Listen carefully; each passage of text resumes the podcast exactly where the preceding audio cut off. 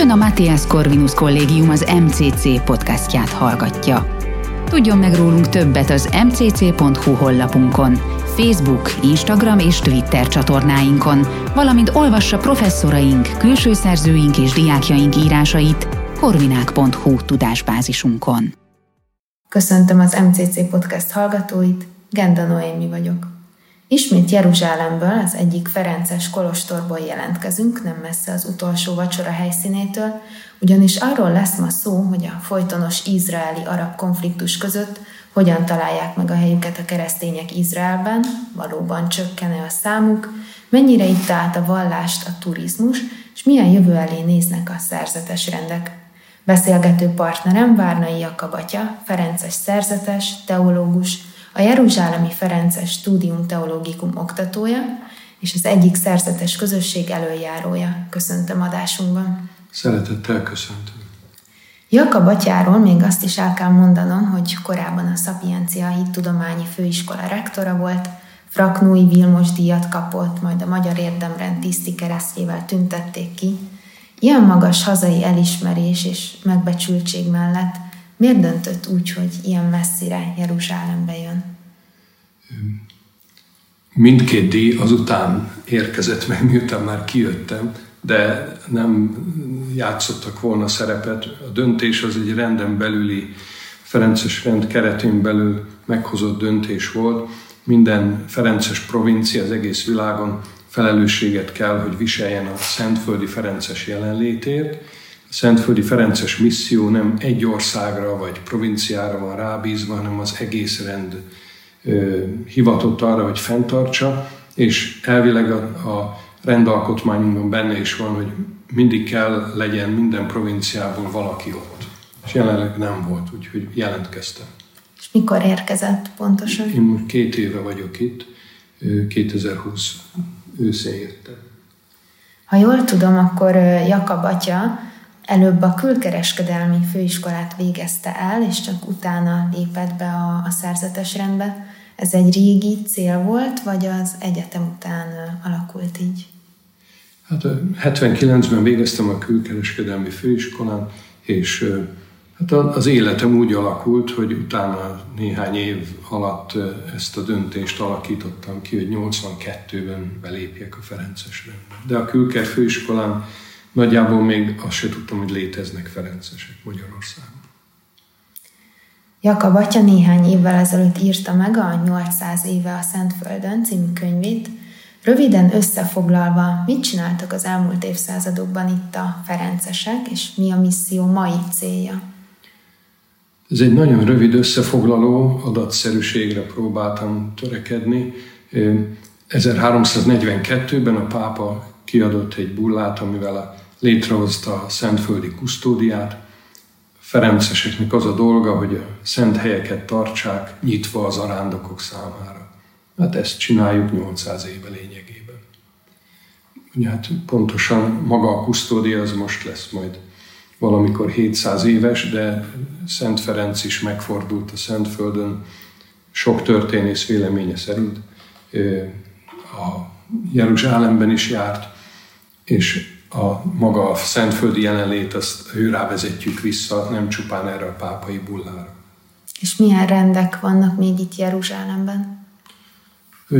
Nagyjából mindegyik, ahogy az egész világon, történelmileg ez úgy alakult, hogy a 1620-ig a propaganda fide kongregáció létrehozásáig kizárólagos volt a ferenceseknek a szinte joguk, kizárólagos joguk volt arra, hogy ők legyenek itt a katolikus egyház nevében, ekkor még nincs egyházmegyés hierarchia, a latin hierarchia a Szentföldön, Utána változott meg az egyház felfogása és a misszió szervezése, és jelennek meg a különböző szerzetes rendek. A 19. században pedig nagyon erősen megindul mindegyik rendnek a letelepülése a Szentföldön. Az utóbbi időben, ha Izraelről van szó, akkor szinte mindenkinek az arab-izraeli konfliktus jut eszébe, Kicsit, mintha elfelejtenénk az itt élő keresztényeket. Ezt jól érzem? Hát ennek az az oka, hogy az itt élő keresztények nagyon kevesen vannak. Egy-két százalék a társadalomban. nyilván egy keresztény hátterű ország szeretné őket is észrevenni, nem mindegyik ország ilyen, és természetesen kevesebbet beszélünk róluk, hiszen nem ők döntik el az országnak a sorsát. Korábban Jeruzsálemben mintegy 20% volt a, a keresztények száma, ma a kettőt sem éri el. Hova lettek a keresztények? Mi történt velük? Konkrétan Jeruzsálemben ez az arány lehet, hogy nem csak a kivándorlás miatt változott meg, hanem a nagymérvű, tehát Izrael fejlődés, az ország 70 éves fejlődése miatt változott meg, vagy nem is tudom hány éves. Viszont országos szinten az tény és való, hogy a, a keresztények, a helyi keresztények, akik palesztin nemzetiségűek, sokszor nem találnak perspektívát, és ezért a családjukkal együtt kivándorolnak. Ez, ez egy állandó probléma. Már húsz éve beszélnek róla, azért még mindig nem fogytak el a keresztények. Ott még nem tartunk. Azonban elég kevés gyereket vállalnak a, a muszlim vagy a zsidó családokhoz képest. Ö, számíthatunk arra, hogy a jövőben egyszer eltűnnek végleg innen a keresztények? Hát én nem számítok rá, a kusztódia azon dolgozik, hogy ezek a keresztények találjanak perspektívát, találjanak saját lakást, munkát, magunk eszközeivel ezt próbáljuk segíteni. Hogy ez mennyire lesz sikeres, és hogy azok, akik ennek az ellenkezőjén dolgoznak, ők elérik-e a céljukat, ez egy más kérdés. És milyen eszközökkel lehet ezt segíteni? Iskolák fenntartása. Lehet, hogy kevesen vállalnak gyereket a keresztények, de például a Ferences iskolák, vagy a keresztény iskolák általában színvonalban magasabbak. Például hát palesztin területen egy, egészen egyértelműen, de Izrael területen is jó színvonalat képviselnek. És van 15 iskola a Szentföldi kusztódiában. És mik a legjelentősebb felekezetek itt Izraelben, keresztény felekezetek? A legtöbb palesztin keresztény görög-ortodox egyházhoz tartozik. Galileában sokan vannak még maroniták is, mondjuk így görög katolikusok, de utána jönnek ugye a latinok, két nagy plébánia, Názáret és Betlehem. Egyébként pedig az a bizonyos 1-2 százalék, amit a keresztények jelentenek az izraeli társadalomban, az összes keresztény felekezetet együtt képviseli, és az összes keresztény felekezet jelen is van, hiszen saját gyökerét próbálja ápolni azzal, hogy Jeruzsálemben is van neki sokszor püspöksége. Tavaly karácsonykor a jeruzsálemi keresztény vezetők közös közleményt adtak ki, amiben arról számoltak be, hogy 2012 óta egyre több atrocitás éri a közösségeiket. Izrael elutasította ezeket a felvetéseket. Ő mit gondol erről, milyen a hozzáállás a keresztények felé, és valóban sérti-e őket valakit? Nem csak két félről van szó, hogy a keresztények és Izrael állam, ennél sokkal összetettebb a helyzet.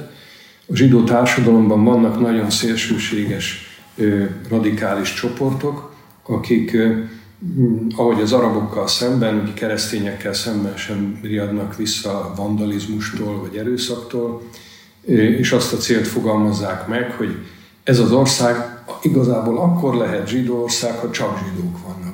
Tehát mindenki más menjen el.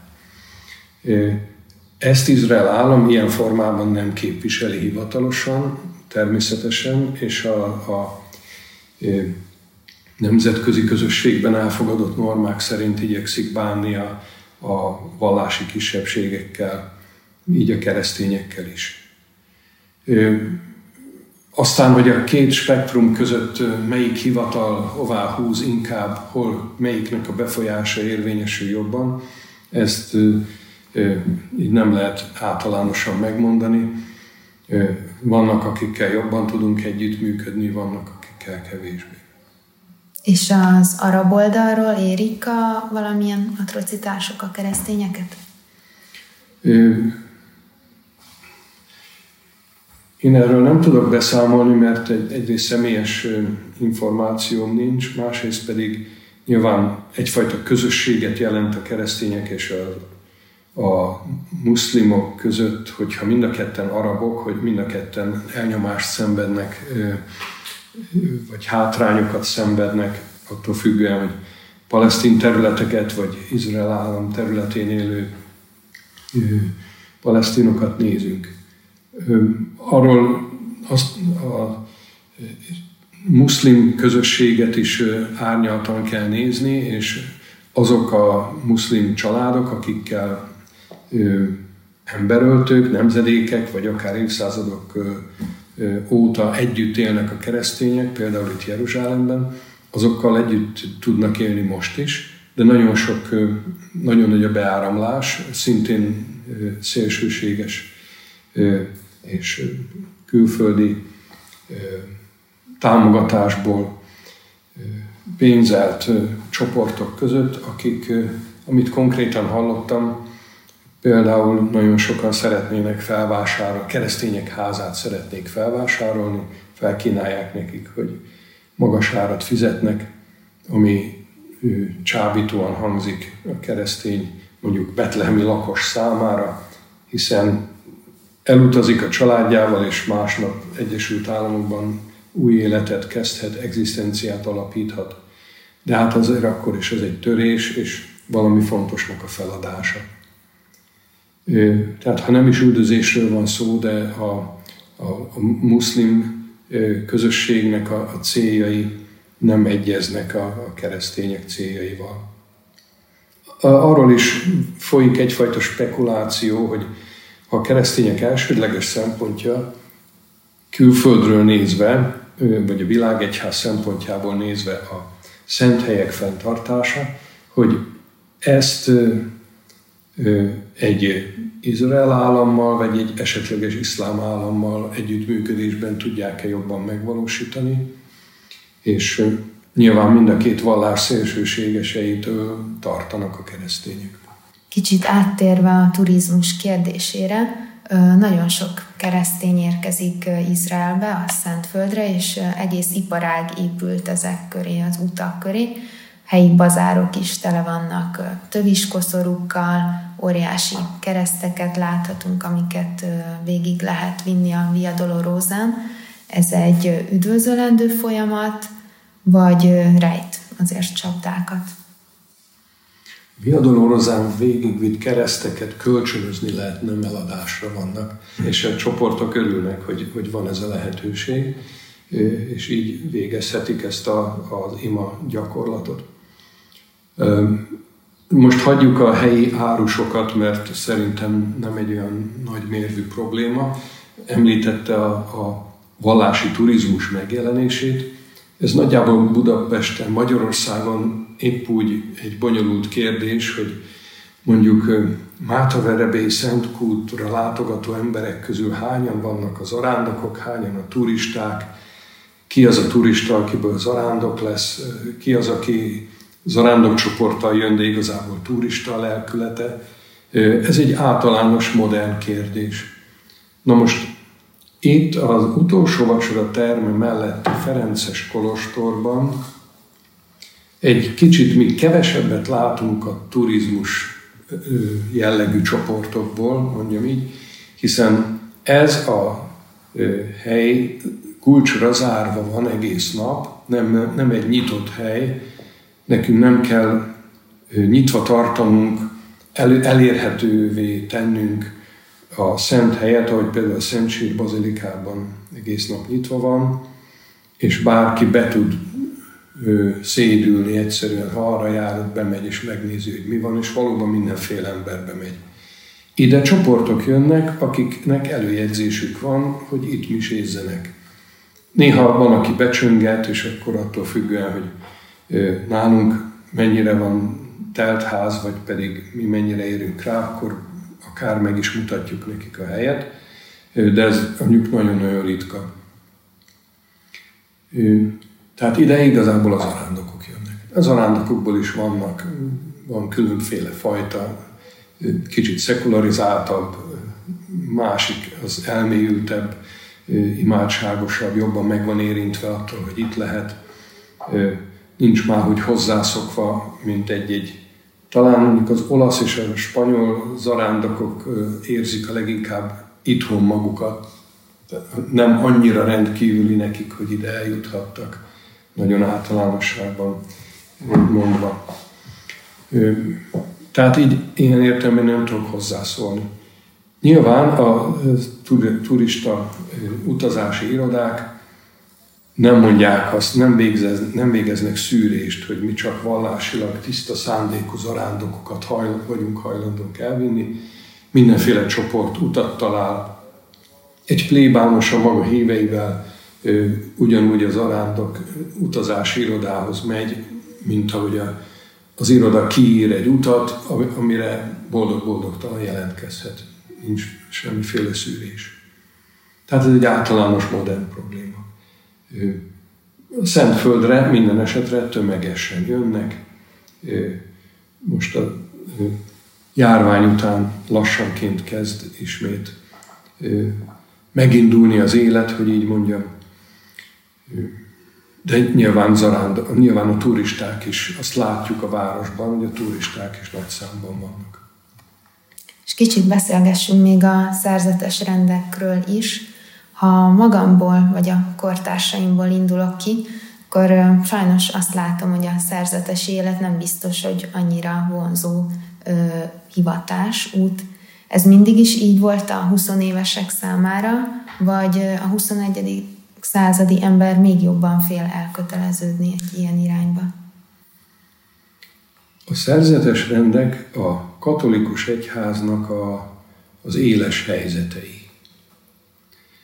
nem a társadalom előtt kell magát elfogadtatnia. Az egyházban van egy adott szerepe, ő szeretné valahogy élére állítani a keresztség által elérendő üdvösség kérdését, és így választ életformát.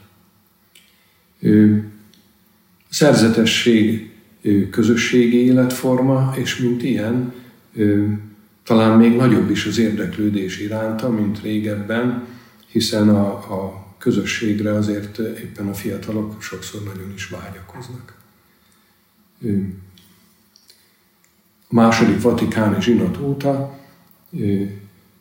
egyértelmű a számunkra, hogy az egyháznak a nagy közösség az nagyon eleven, kisebb közösségekben él. És ezeket a kisebb közösségeket látjuk különféle formában megjelenni. A szerzetességnek is volt egyfajta közösségi megnyilván, megújulása. A zsinat után másképpen ö, tekintünk a szerzetesség közösségi valóságára. Ö, az elköteleződés kérdése már egy nehezebb dolog, és tény is való, hogy Magyarországon 1989 után a társadalomban is végigmentek olyan mélyreható belső változások, valamilyen mély szinten, nehéz megfogalmazni, amely a fiatalokban az elköteleződésre való készséget megnehezítették. Hát ezt a közösségek, szerzetes közösségek igyekeznek valamiképpen felfedezni, kísérni, megszólítani, szembesíteni a fiatalokat ezzel. Ezt úgy nevezzük, hogy hivatás pastoráció, és a szerzetesi főiskola, a szapiencia épületében helyet adtunk egy kezdeményezésnek, hogy több szerzetesi közösség együtt minden évben indít egy, egy csoportot, lehet jelentkezni a fiataloknak, szeptembertől júniusig időnként találkoznak, és nagyon sok önismereti munkával, meg képzéssel próbálják a maguk igazi szándékait és megfelelő döntéseit feltérképezni, előkészíteni. Azzal, hogy itt nem, nem csak arról van szó, hogy most szerezzek magamnak egy új tagot, hogy én gyarapodjak, mint közösség, hanem szeretnénk ezeket a fiatalokat a hogy ők megtalálják a maguk útját. És ez sokszor nem a belépés a szerzetes rendbe, hanem valami más. Van még olyan változás, ami hatott a, a szerzetesi életre, ami a modern világból fakad? Valahogy Ó, hát rengeteg, rengeteg, hiszen az egész kommunikációs kapcsolatrendszer, kapcsolattartási rendszer változásban van.